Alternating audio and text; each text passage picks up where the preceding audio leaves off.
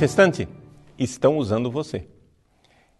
Eu gostaria de trazer este tema de parresia para a reflexão, não somente daqueles que costumam ser os frequentadores do nosso site, padrepauloricardo.org, mas também tantas outras pessoas que, infelizmente, estão lotando as ruas do nosso país, achando que, com isso, farão um Brasil melhor, mas estão sendo simplesmente manipulados.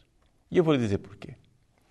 Manipulados porque você acha que, lutando contra a corrupção, você fará um Brasil melhor. E que, de fato, o problema do Brasil é a corrupção. O problema do Brasil é o seguinte: nós estamos recolhendo impostos para proporcionar uma igualdade social e o governo corrupto não está cumprindo a sua missão. Então, por que, é que o Brasil vai mal? Porque o governo do PT prometeu que iria nos dar o socialismo e ele está traindo as suas promessas. Ou seja, o governo do PT prometeu o seguinte: que se nós dessemos poder a ele, se nós dessemos os impostos a ele, eles nos dariam um mundo melhor, nos dariam um mundo de iguais, um mundo onde houvesse a justiça e a igualdade. Agora, pegaram nossos impostos, pegaram nosso poder e estão se corrompendo. Só que acontece o seguinte, meu irmão. Com este raciocínio, você pode até mudar as moscas, mas a porcaria vai continuar a mesma. Você pode manifestar a sua raivinha nas urnas nas próximas eleições. Mas a grande verdade é que se você não tirar essa doença socialista da sua cabeça, você simplesmente irá conduzir este país de abismo em abismo até que nós finalmente estejamos numa ditadura total.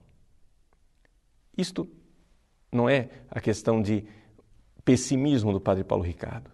Não é uma questão de otimismo ou de pessimismo. Eu sei que esse pessoal que está aí nas ruas está cheio de otimismo. Outro dia encontrei um bando de jovens que tinham ido à manifestação dentro do avião. Na viagem, eles estavam empolgadíssimos, falando: Puxa vida, cara, você viu ontem? Nós enchemos a rua, nós somos os tais, né? nós somos os caras. Eu me arrepiei. O outro diz: Ah, eu chorei quando eu vi as fotos. Ah, eu quando vi tudo tomado, eu disse: Agora sim, o gigante acordou. Tudo bem, você está muito otimista, rapaz. Só que volta para a realidade. E a realidade é a seguinte: o socialismo ele é corruptor na sua própria essência. Se você continuar com uma ideia socialista na sua cabeça, você vai realmente continuar promovendo corrupção. E deixa eu te explicar o que é o socialismo então. A ideia socialista é a seguinte: nós estamos numa sociedade de desiguais. Nós temos o capitalista opressor e o pobrezinho do proletário, o pobre, o miserável oprimido. Nós vamos fazer igualdade. Nós vamos forçar este capitalista a se rebaixar até que finalmente estejam todos iguais. Bom, então me explica lá. Como é que você vai fazer com que o capitalista poderoso se rebaixe? Só se você tiver alguém mais poderoso do que ele. Ora, quem que vai ter mais poder do que o capitalista? O governo. Então, ao propor o socialismo, você está propondo necessariamente que uma classe ainda mais poderosa do que os capitalistas venha, seja o salvador da pátria e proporcione a igualdade. Mas eles vão ficar fora dessa igualdade. Porque senão, eles não vão ter poder para manter a pressão da igualdade. Isso que eu estou dizendo não é somente uma dedução lógica. É uma lógica como 2 e 2 igual a 4. Mas é também fato histórico. Onde quer que os socialistas chegaram ao poder, eles criaram uma nova elite, ainda mais corrupta, ainda mais opressora e ainda mais desgraçada do que os capitalistas que eles tiraram do poder. Isso desde a senhora Brezhnev, que na União Soviética fazia chá na sua mansão, nos jardins de sua mansão, com as senhoras que eram a elite do Partido Comunista, ao som da orquestra Sinfônica de Moscou até a Romênia, onde o ditador comunista Ceausescu tinha na sua casa torneiras de ouro? Era assim? E é assim em todos os lugares, inclusive na ilibada Cuba, onde ninguém gosta de falar. Existe uma elite que passa muito bem, obrigado, enquanto os cubanos vivem nas necessidades primárias. Meus irmãos, nós estamos aqui diante de um engodo.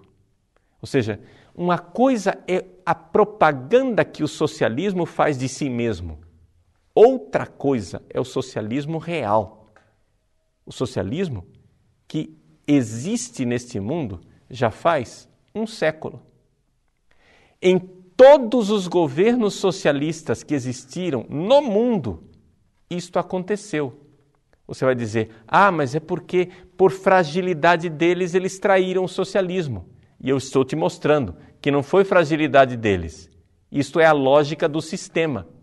A lógica do sistema é que, para que fiquem os outros iguais, eu preciso ter alguém que, como diz o George Orwell, seja mais igual. Não é? No seu livro A Fazenda dos Animais, o socialista George Orwell criticou esta realidade, mostrando e deixando nu aquilo que é o sistema, as pretensões socialistas.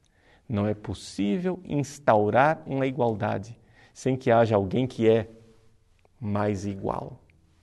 Pois bem, nós podemos trazer o governo abaixo, não tem problema. Se a ideologia socialista continuar vingando no nosso país, continuar crescendo, continuar vicejando, continuar fazendo com que este país seja cada vez mais comunista, eles irão vencer sempre. E nós iremos sempre ficar do lado do ora veja. Teremos uma elite governante cada vez mais corrupta, cada vez mais poderosa e um povo cada vez mais sonso, cada vez mais dormindo. Você pode dizer que o gigante acordou. O que eu digo é que o gigante nunca esteve tão dormente. Na verdade, acho que ele está em coma profundo. Porque quando você não enxerga os males que afligem a você, você vai às ruas e protesta.